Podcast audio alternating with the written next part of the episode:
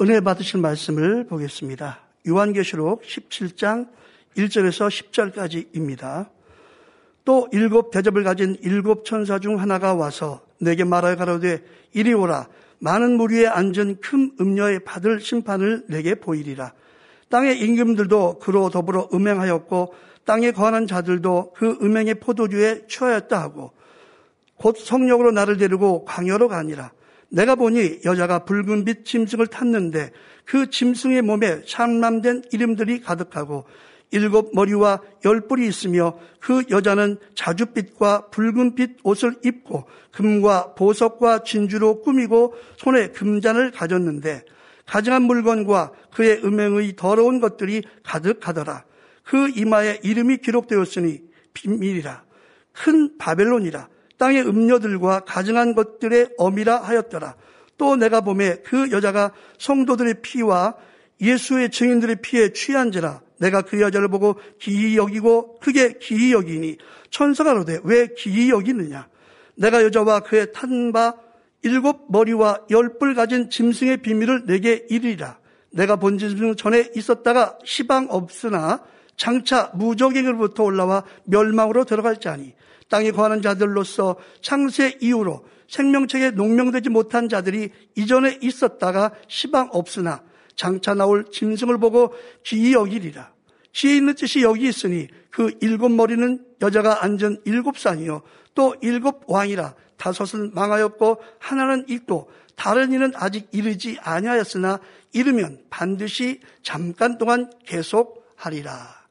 아멘. 사랑하는 성도 여러분, 전 세계 및 전국의 지교의 성도 여러분, 지성전 성도 여러분, 전 세계 인터넷을 통해 예배 드리는 모든 성도 여러분, GCN 시청자 여러분, 계시록 17장에서는 7년 환란 동안 이 땅에 권세 잡고 있던 세력들의 정체가 밝히 드러나고 있습니다. 1절에 보면 많은 무리에 앉은 큰 음녀가 나오지요. 큰 음녀란 악한 영들의 우두머리인 루시퍼를 가리킨다 했습니다.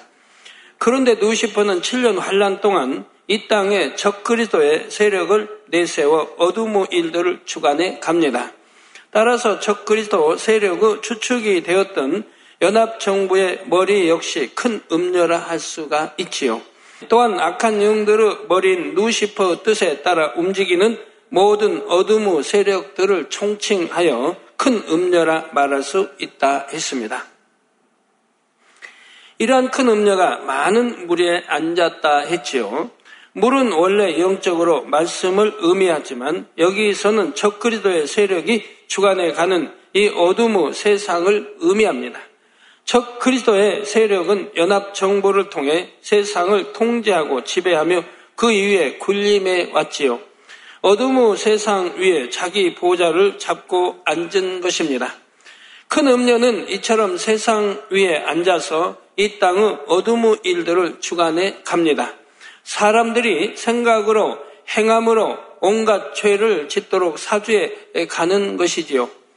이러한 악한 영들과 적그리도의 세력에게 동조하며 함께 죄를 지어가는 사람에 대해 2절에서는 그로 더불어 음행하였다 말씀합니다. 여기서 음행이라는 것은 꼭 육적인 의미에서 행위적인 음행만이 아니라 더 넓게 영적인 음행을 의미하지요. 영적인 음행이란 주님을 믿는다 하면서도 세상과 여전히 짝하며 세상을 취해 나가는 것을 가리킵니다. 말로는 뭐 하나님 앞에 충성한다 할지라도 내가 마음에 할례하지 않으면 소용이 없습니다. 마음의 할례에서 하나님이 싫어하시는 것들을 부지런히 버려나가고 세상과 착하고 사랑하는 것들을 버려나가야 하는 것이죠. 그런데 오늘 본문에서의 음행이란 좀 더 구체적으로 욕심과 사심이 있어서 자기 유익만을 구하고 부와 명예와 권세만을 추구하는 것. 하나님과 주님을 믿지 않는 것은 물론이고 믿는다 하면서도 참 신앙을 갖지 못한 것. 하나님의 뜻에 입에되게 행하며 적 그리스도의 세력에게 동조하는 모든 것. 이런 것들을 가리켜 음행이라 하는 것입니다. 땅에 거하는 자들도 그 음행의 포도주에 취하였다 하신 것도 비슷한 의미입니다. 땅에 거하는 자들이란 바로 세상에 속해 있는 사람들이지요. 이들이 그 음행의 포도주에 취했다는 것은 세상 어둠과 온갖 죄악에 젖어 살았다는 뜻입니다. 3절에서는 큰 음녀가 조종하는 짐승에 대해 나오고 있습니다. 루시프 조종을 받는 적 그리스도의 세력은 그들의 전면에 연합 정부를 내세우지요. 이 연합 정부가 곧 짐승이라 했는데 연합 정부가 세계를 통제하는 데 사용하는 수단인 컴퓨터 역시 짐승이라 한다 했습니다. 적그리도의 세력이 이 짐승을 조종하는 것을 가리켜 여자가 짐승을 탔다 표현하는 것이지요. 이 짐승의 몸에는 참남된 이름들이 가득합니다. 짐승인 연합정부를 구성하는 머리된 사람들, 짐승에게 동조하고 협력하는 사람들, 짐승의 하수인이 된 사람들 등의 어, 이름이지요. 짐승에게 동조하여 하나님을 대적하는 사람들은 하나님 앞에 참남된 죄를 짓는 것입니다. 그런데 이러한 짐승, 곧 연합 정부를 구성하는 핵심 세력들이 있습니다. 그들이 바로 일곱 머리와 열 뿔이지요. 그들 중에서도 더 중심적인 역할을 하는 나라들과 그렇지 못한 나라들이 있습니다. 이들은 서로의 유익을 위해 협력하며 연합 정부를 구성하고 유지해 가지요. 사절에 그 여자는 자주빛과 붉은빛 옷을 입고 자주빛과 붉은빛 옷을 입고 금과 보석과 진주로 꾸미고 손에 금잔을 가졌는데 가증한 물건과 그의 음행의 더러운 것들이 가득하더라 말씀합니다. 지난 시간에 자주빛 옷이란 왕과 같은 권세자가 입는 옷으로서 높은 위치와 직분을 나타낸다 했습니다. 붉은빛 옷은 죄악 가운데 온갖 유구 지혜로 뭉쳐져 있음을 의미한다 했지요. 그런데 이와 함께 자주빛 옷과 붉은빛 옷에는 또 다른 영적인 의미가 있습니다. 이 여자가 가진 어둠의 권세를 의미하지요. 무수한 하나님의 사람들의 피를 흘리게 함으로써 자신의 어둠의 권세를 쌓아온 것입니다. 그렇다 하여 이 말이 큰 음녀가 하나님보다 더 권세가 있어서 하나님의 사람들을 죽였다는 뜻은 결코 아닙니다. 이 모든 일은 공의 가운데 하나님께서 허락하셨기 때문에 가능한 것이지요. 하나님의 사람들이 피를 흘리고 죽은 것도 하나님의 뜻과 섭리를 이루기 위해 공의 가운데 이루어진 일들입니다. 만약 하나님께서 허락하지 않으시면 누시퍼와 악의 영들은 결코 하나님의 사람을 건드릴 수조차 없지요. 그럼에도 하나님께서 하나님의 사람들을 누시퍼와 악한 영들에게 내어 주어 피를 흘리게 하신 데에는 이유가 있습니다. 그 피로 인해 더 많은 영혼들이 구원에 이르고 하나님의 나라가 확장될 수 있기 때문이지요. 또한 피를 흘린 하나님의 사람들에게도 장차 비교할 수 없는 영광과 축복이 주어지게 되고요. 원수마귀 사단은 하나님의 사람들을 죽이면서 그로 인해 당장에는 자신들이 더 큰 권세를 얻어가는 것처럼 생각합니다. 그러나 결과적으로는 오히려 하나님의 나라가 더 왕성하게 이루어진다는 사실입니다. 그러므로 하나님의 사람이 애매히 핍박을 받고 고통을 당하는 것은 결국 축복임을 알아야 합니다. 큰 음료도 하나님의 사람들을 핍박하고 죽이며 마치 권세자처럼 자주빛 옷과 붉은 옷을 입었지만 그에게는 영원한 멸망만이 기다리고 있지요. 반면에 적 그리스도의 세력에 대항하여 순교의 피를 흘리며 죽은 사람들은 그것이 비참한 죽음으로 끝나는 것이 아닙니다. 그로 인해 구원에 이를 수가 있었고 영광의 자리에 들어갈 수가 있는 것이지요. 큰 음녀가 금과 보석과 진주로 꾸몄다 했는데 이는 부귀와 명예와 권세를 가졌다는 의미라 했습니다. 또한 손에 들고 있는 금잔에 가증한 물건과 그의 음행의 더러운 것들이 가득하다 했지요. 금잔 역시 권세와 부귀를 뜻합니다. 그런데 그 안에는 가증한 물건과 음행의 더러운 것들만이 가득합니다.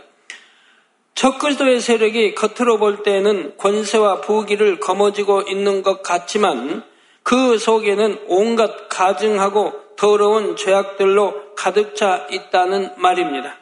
그런데 부귀와 권세 눈이 먼 사람들은 그 속을 볼 수가 없지요.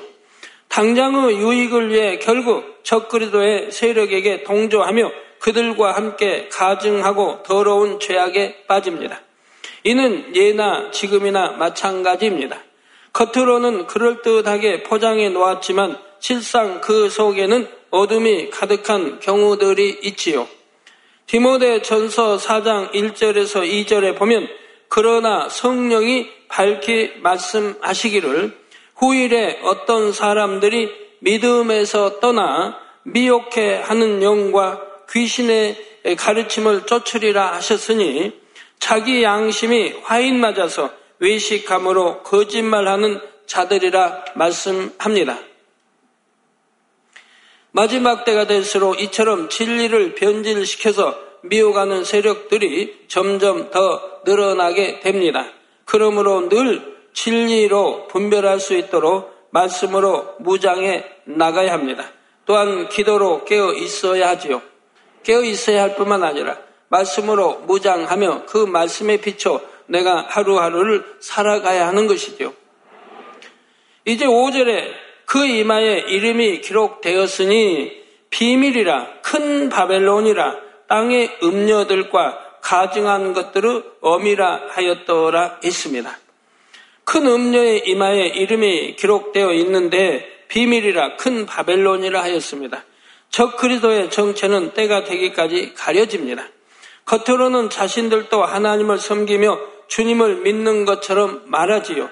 그러다가 결정적인 때가 되었을 때 자신들의 정체를 드러냅니다. 그렇지만 눈이 가려진 사람들은 여전히 적 그리도의 세력이 자신들을 구원해 줄 것으로 생각합니다.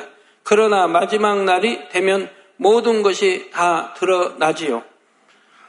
적그리스도와 연합하고 그들과 동조한 것이 결국 하나님을 대적한 것임이 밝히 드러납니다. 그때까지는 비밀처럼 숨겨질 수 있었지만 때가 되니 적 그리스도와 그를 조종하는 어둠의 세력들의 정체가 하나하나 숨김없이 드러나고 있습니다. 큰 바벨론이라 했는데 바벨론은 영적으로 세상을 의미하며 하나님을 대적하고 교만해져서 높아진 모든 비진리에 속한 것을 의미합니다. 바벨론은 하나님을 대적하는 세력을 상징적으로 대표하는 표현이지요. 그런데 큰 바벨론이라 하였으니 이 큰 음녀가 하나님을 대적하는 세력의 가장 우두머리임을 나타내고 있습니다. 땅의 음녀들과 가증한 것들을 어미라 한 대로 루시퍼와 적 그리스도의 세력들은 이 땅의 모든 더럽고 추악 악들의 어미와 같습니다. 루시퍼와 적 그리스도의 세력들로 인해 이 땅의 온갖 죄악들이 저질러졌기 때문입니다. 성도 여러분, 계시록을 읽어 가다 보면 짐승, 우상, 여자, 큰 음녀, 큰 바벨론, 큰 성 바벨론 등 비슷하면서도 약간씩 다른 단어들이 계속 나옵니다. 그러면 제가 그런 단어들의 의미를 때로는 두 가지로 말씀드릴 때가 있지요. 이는 영적인 의미와 육적인 의미가 있기 때문입니다. 예를 들어 이 땅의 어둠의 일을 주관하는 총머리는 누시퍼이지요. 그렇지만 실질적으로는 용들과 그 수하의 악한 영들이 어둠의 일을 이루어 갑니다. 그런데 특히 7년 환란 동안에는 적 그리도의 세력이 그 하수인 역할을 하지요. 또한 7년 환란 동안 적 그리도란 특정한 어떤 한 인물을 가리킨다기보다는 하나님을 대적하는 세력들의 총칭입니다. 이는 적 그리스도 세력의 핵심은 바로 연합 정부이지요. 그러니 연합 정부의 머리는 결국 적 그리스도 세력의 머리가 됩니다. 또한 연합 정부에 의해 사용되는 막강한 성능의 컴퓨터 역시 연합 정부 즉 적그리스도 세력을 지탱하는 주축의 역할을 하게 되고요. 여기에다 적 그리스도의 세력의 정신적인 결집을 위해 특정한 종교 세력이 중심 역할을 한다 했습니다.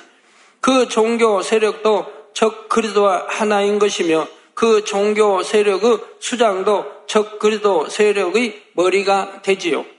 이처럼 누시퍼를 가장 우두머리로 하되 그 밑으로 연결되어 움직이는 많은 존재들이 있습니다.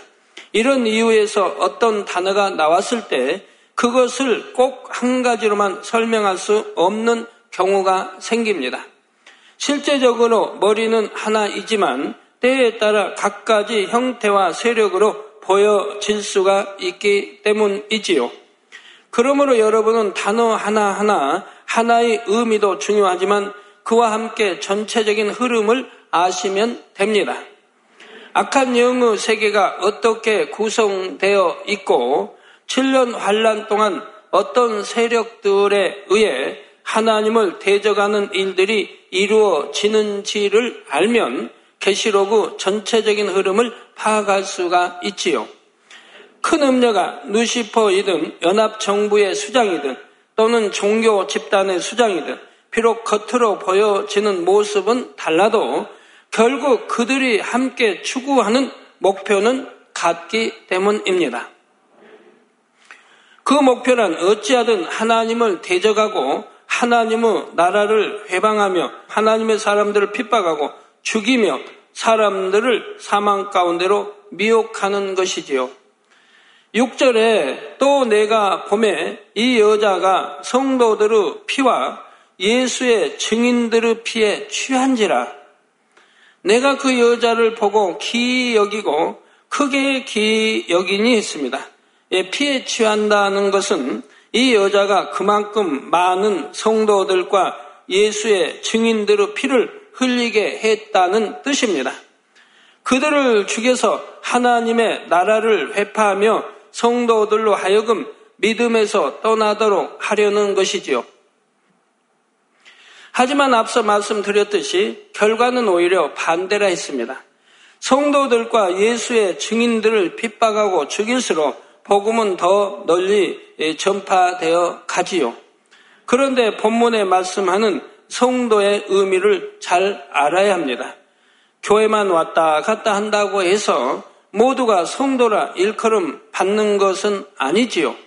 하나님의 말씀을 지키며 진류 도를 쫓아 살려는 사람이 성도입니다.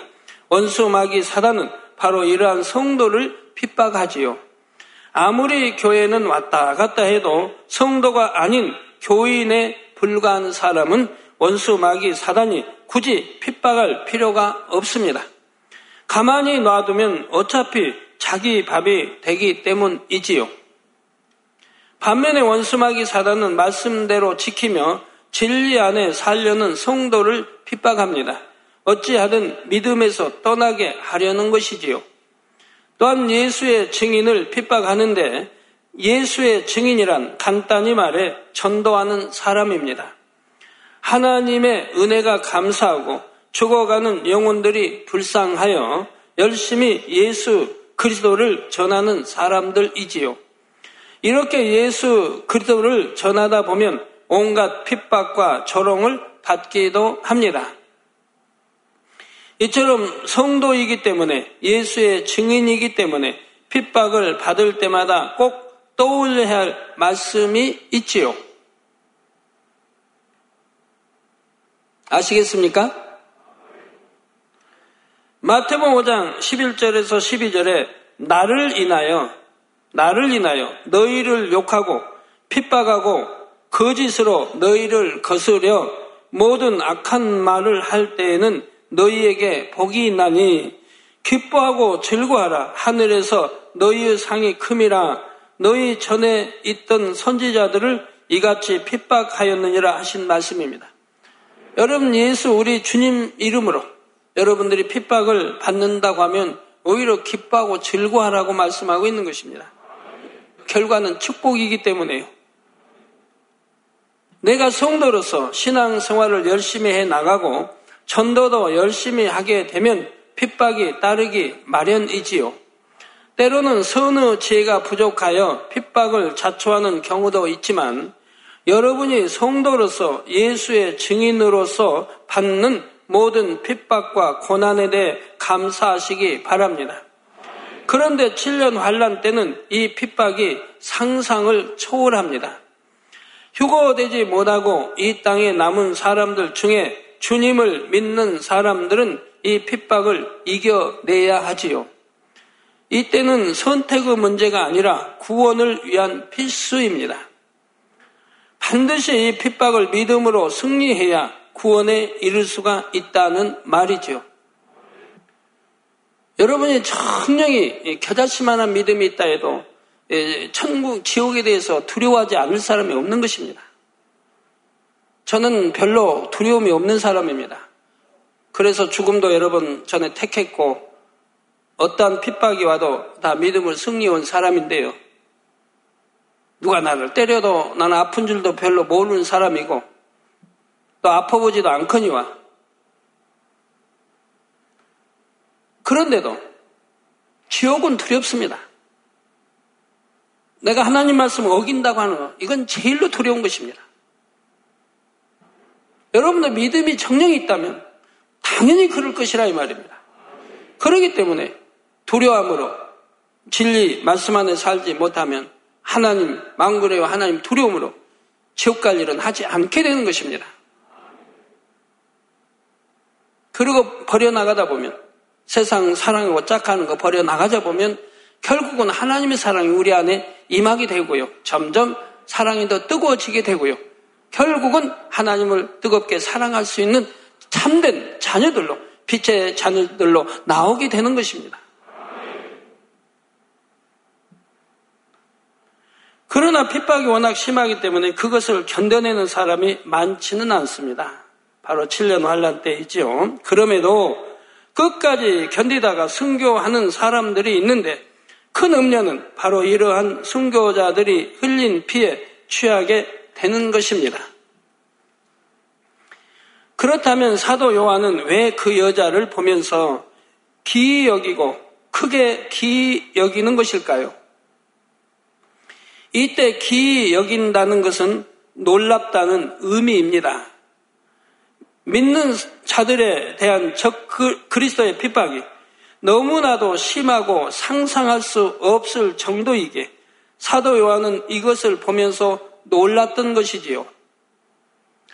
7절에 천사가 가로되 왜 기이 여기느냐 내가 여자와 그의 탄바 일곱 머리와 열뿔 가진 짐승의 비밀을 내게 이르리라 했습니다.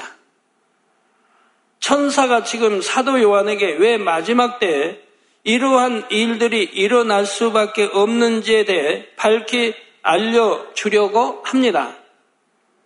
아담의 범죄로부터 시작해서 7년 환란의 마지막까지에 담긴 하나님의 공의와 사랑을 깨닫게 되면 이 모든 일들이 결코 놀라거나 귀한 일이 아니죠. 여러분 또한 하나님의 공의와 사랑을 깨달으면 영계의 법칙이 보이게 됩니다. 그러면 그 영계의 법칙에 따라 나타나는 현상이 귀한 것으로 여겨지지 않지요. 여러분 영계의 법칙을 나라에도 나라의 법 운전자는 예를 들어서 운전의 규칙들이 있습니다. 법들이 있습니다. 지키면 뭐 한번 뭐 두려울 것이 없죠. 모르면 지킬 수가 없고 알면 지킬 수가 있으니 두려울 것이 없죠. 나라의 법도 마찬가지입니다. 법을 잘 몰라서 법에 걸리는 일들이 종종 있지 않습니까? 또 뭐 건설을 한다, 뭐 사고 파는 일들, 세금 관계 등 법을 모름으로 손에 가는 일도 참 많이 있습니다.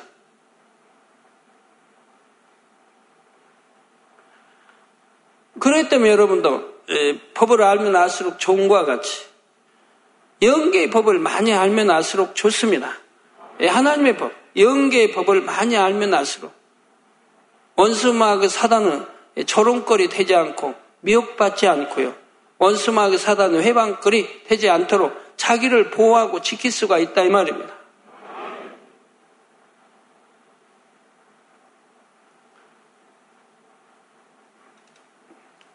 뭐 여러분들은 이제 영계 법에 대해서 하나하나 듣고 배우기 때문에 성경이 다 뚫려 나가지 않습니까? 창세기도 그렇고 쭉 하나하나.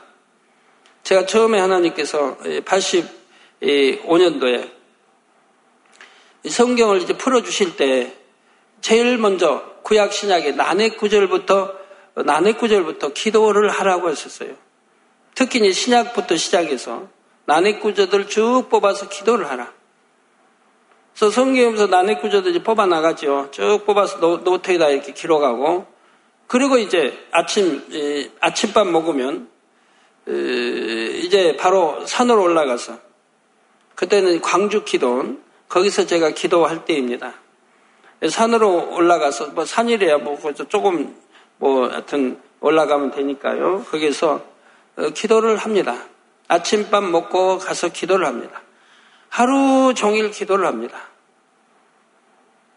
그 저녁 먹을 때 내려옵니다. 그럼 뽑아놓은 나는 그절을 놓고 그걸 놓고 기도를 하는 거예요. 아버지 이거 풀어주세요. 그리고 이제 저녁밥 먹고 오늘 또 산으로 올라갑니다. 예, 그 시간 저녁 먹고 나면 이제 한 7시경부터 저녁 예배가 있으니까요. 그때 저희는 또 산으로 올라간다면, 뭐 그때는 아무도 없으니까, 예배드리러 다 갔으니까 아무도 없어요. 그때 이제 하나님 말씀을 받기 시작한다, 이 말입니다. 그럼 난해구절 낮에 이제 하루 종일 기도했던 그 난해구절들을 풀어주기 시작하십니다. 그래서 어, 이렇게 한 40개씩 이렇게 풀어봤습니다. 그 얼마나 이렇게 난해구절을 풀어받을 때마다 감동이 오는지요. 예. 우리가 알지 못하는 생각지도 못한 아 이거 이건 참 이해가 안 된다 하고 난해구절들이 하나님 풀어주시니까 그냥 이해가 다 척척 되니까요. 너무 행복한 거예요. 그 감동으로 밀려오고요. 그래 한주 그렇게 기도하고 이제 금요일 날 내려오는데 얼마나 충만하게 내려오는지 몰라요, 교회. 교회 내려오면 이제 교회는 뭐 일꾼도 별로 없을 때도 그래도 성도님들 알아서 잘 교회를 이렇게 또 해 가시고요. 어, 금요일 날 내려오면 이제 금요 철야부터 하나님 주신 계시로 쭉 설교가 나갑니다. 금요일도 그렇고 일요일 대배도 그렇고 저녁 예배도 그렇고 새벽 예배도 그렇고 주신 계시 말씀을 하나 설교가 나가는 거예요. 어, 즉석에서 뭐 어떤 하나님이 다 뼈대로 풀어주셨으니까 그냥 즉석에서 그거 가지고 설교해 나가는 거예요. 그때는 뭐 언제 기록도 없고 뭐 할 시간도 없는 것이고요. 우리 성도님들이 초신자라 할지라도 얼마나 은혜를 받았는지 몰라요. 아주 개척 때. 80년대 얼마나 은혜를 받았는지 몰라요. 그렇게 해서 쭉 받아나가니까 성경이 뚫리더라고요. 예, 연계가 뚫리고요. 하나님의 마음과 생각이 읽혀지고요.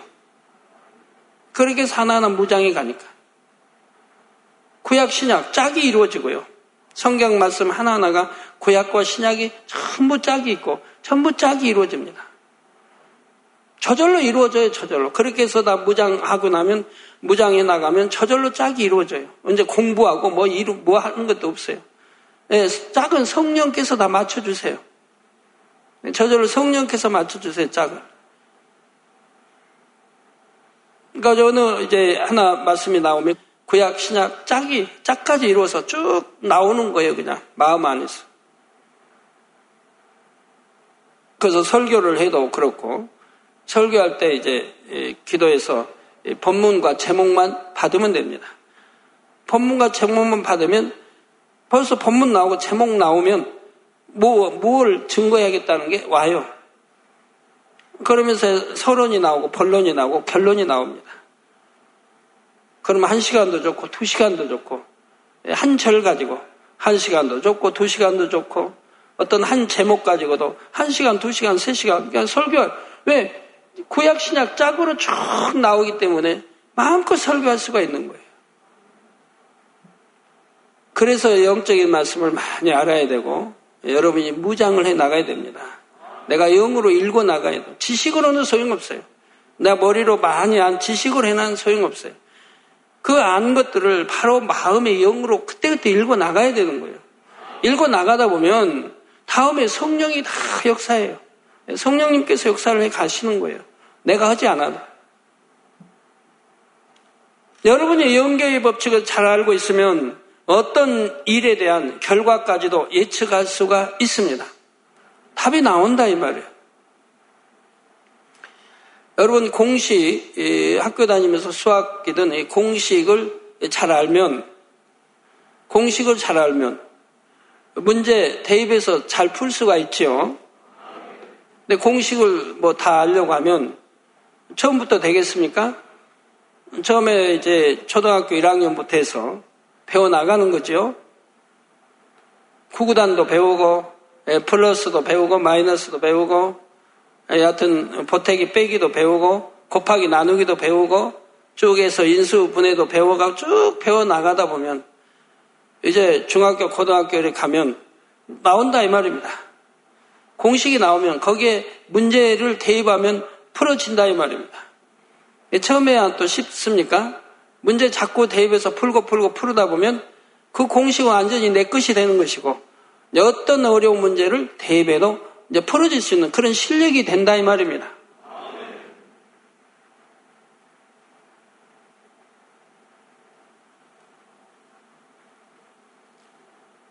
예, 하나님 말씀도 하나의 다 공식입니다.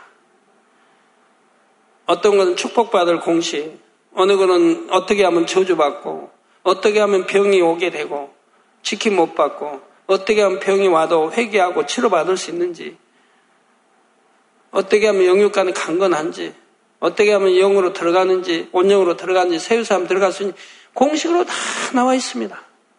그 문제에다 대입해서 풀기만 하면 되는 거예요. 축복하면은 그 공식에다 대입해 풀기만 하면 돼요.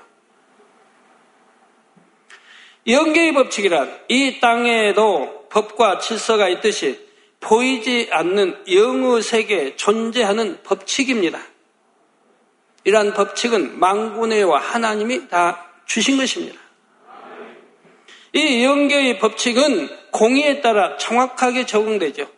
망군의와 하나님이 정해놓으신 법이기 때문에 공의에 따라 정확하게 적용이 된다 이 말입니다.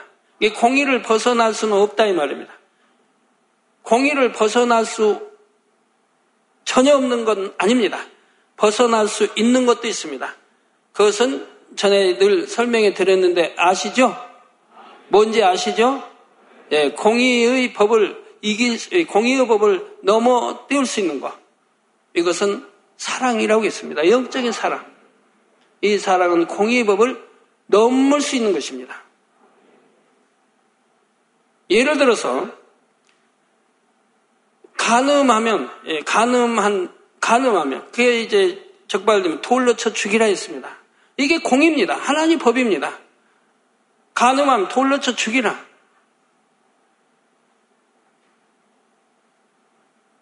여자를 보고 음욕을 품어도 간음이라고 우리 주님은 또 말씀했죠. 여자를 보고 음욕을 품어도 간음이라고요. 간음죄에 해당하죠. 그런데 우리가 마태복음에도 보면 동정녀 마리아와 청혼한 요셉. 자, 요셉은 자기 아내가 분명히 육으로 봐서 지금 자기 아내는 간음을 했습니다. 다른 남자와 안 좋은 관계를 맺었다고 볼 수밖에 없다 이 말입니다. 현실이 왜? 지금 자기하고 청혼하고 그리고 아직 잠자리는 하지 않았다 이 말입니다.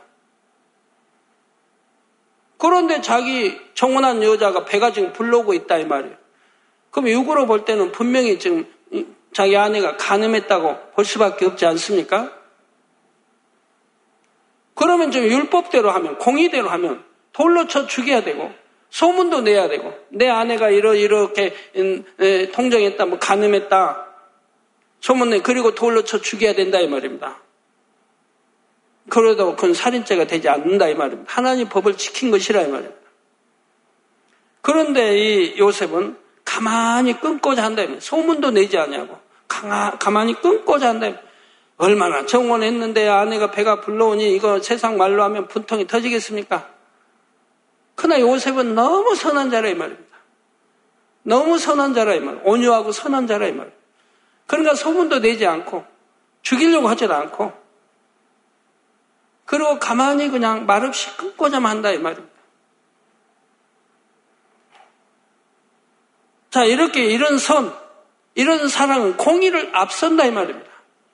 공의의 법대로 돌로 쳐 죽여야 되는데 그러지 아니해도 오히려 성경은 칭찬하고 있다 이 말입니다. 그를 지금 나쁘다고 하는 게 아니에요. 요셉을 칭찬하고 있다 이 말입니다. 가만히 끊고자 하는 그런 선한 자라 이 말입니다. 그러니까 그 육의 계보, 그 계보 안에 또 동정녀 마리아도 그렇고 그 계보 안에 우리 주님이 이제 성령을 잉태돼 나시게 하셔서 그 계보 밑에 그, 그 번호 밑에 자라게 하신다 이 말입니다. 그래서 이렇게 공의를 뛰어넘는 것도 있다 이 말입니다. 이렇게 우리가 알고 나면 얼마나 좋아요. 이런 연계 법칙도 알고 나면 얼마나 좋습니까? 아, 내가 공의도라면 이렇게, 이렇게 해야 되는데 그보다 또 뛰어난 법이 있으니 그 법을 알면 지켜나갈 수 있지 않습니까? 그래서 연계의 법칙은 공의에 따라 정확하게 적용이 됩니다. 그런데 때로는 공의를 뛰어넘는 사랑으로 인해 예외가 있는 것처럼 보일 수도 있습니다. 하지만 이 역시 하나님의 사랑과 공의 가운데서 이루어지는 일입니다. 그러므로 여러분의 마음에 사랑이 더 깊이 임할수록 이처럼 공의를 뛰어넘는 사랑으로 역사하는 영계의 법칙에 대해서도 깨달을 수가 있지요. 7년 환란 동안에 일어나는 모든 일들도 하나님의 공의와 사랑으로 비춰보면 다 설명이 될 수가 있습니다. 마지막까지 기회를 주시는 하나님의 사랑, 그 기회마저 저버리고 멸망을 자초하는 사람들, 그들에게 주어질 공의의 준엄한 심판, 이 모든 것들을 이해하고 깨달을 수가 있지요. 8절부터는 짐승의 정체에 대해 좀 더 구체적인 설명이 나오고 있습니다. 8절 10절에 내가 본 짐승은 전에 있었다가 시방 없으나 장차 무적행으로부터 올라와 멸망으로 들어갈 자니 땅에 거하는 자들로서 창세 이후로 생명책에 농명되지 못한 자들이 이전에 있었다가 시방 없으나 장차 나올 짐승을 보고 기이 여기더라. 지혜 있는 뜻이 여기 있으니 그 일곱 머리는 여자가 앉은 일곱 산이요. 또 일곱 왕이라 다섯은 망하였고 하나는 있고 다른 이는 아직 이르지 아니하였으나 이르면 반드시 잠깐 동안 계속하리라 했습니다. 여기서 짐승은 루시퍼를 중심으로 하는 악한 영의 세력들과 그들의 주관을 받은 적 그리스도의 세력들을 총칭합니다. 이들이 전에 있었다가 시방 없다 했지요. 이들은 인간 경작이 시작된 이래 7년 환란이 마지막에 이르는 순간까지 이 세상 어둠의 권세를 잡고 있었습니다. 그런데 하나님께서 허락하신 기한이 다 하자 이제 그들의 권세를 잃게 되지요. 이 땅에서 어둠의 권세를 주관해 가던 적 그리스도의 세력이 사라지기 때문입니다. 7년 환란의 막바지에 마침내 연합 정부가 붕괴의 위기를 맞으면서 7년 환란이 끝남과 동시에 이 땅에서 사라지고 많은 것이지요. 이 땅에 재림하시는 주님께서 악한 영들을 모두 무적행에 가두시는 것입니다. 이를 가리켜 전에 있었다가 시방 없어진 짐승이라 표현하고 있지요. 그런데 이렇게 무적행에 갇힌 악한 영들이 천년 왕국이 끝날 시점에 다시 한번 노인받아 이 땅의 사람들을 미혹하게 됩니다. 여기에 대해서는 앞으로 자세히 설명이 되겠지만 이때 천년 왕국을 지내온 사람들 대부분이 미혹을 받아 멸망의 길을 가게 되지요.